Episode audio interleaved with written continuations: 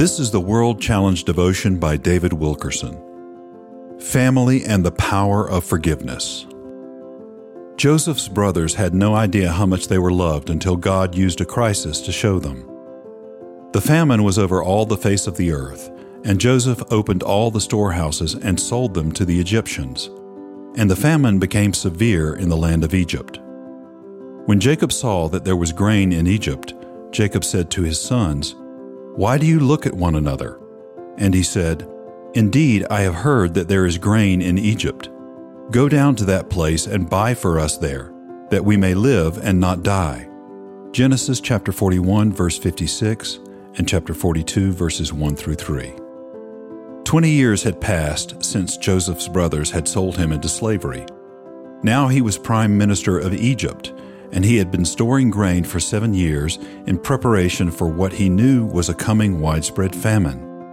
His brothers thought they were going to Egypt to buy corn, but God had bigger plans. Deserving nothing but judgment, they would instead experience mercy and restoration. I always find it impossible to read this part of the story without tears. It is a beautiful picture of the grace and love of our Lord Jesus Christ for all who have failed him. As the brothers stood before Joseph in Pharaoh's court, they didn't recognize him, but he knew them immediately. See Genesis chapter 42, verse 8. There they were, bowing down to him just as he had dreamed. Was Joseph angry?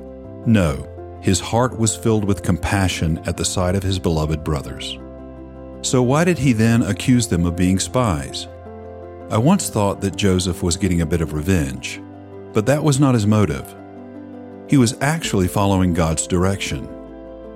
These proud men needed to face the ugliness and guilt of their sin and understand that mercy was their only hope. Joseph put his brothers in prison for 3 days to give them a chance to face the truth, and it worked.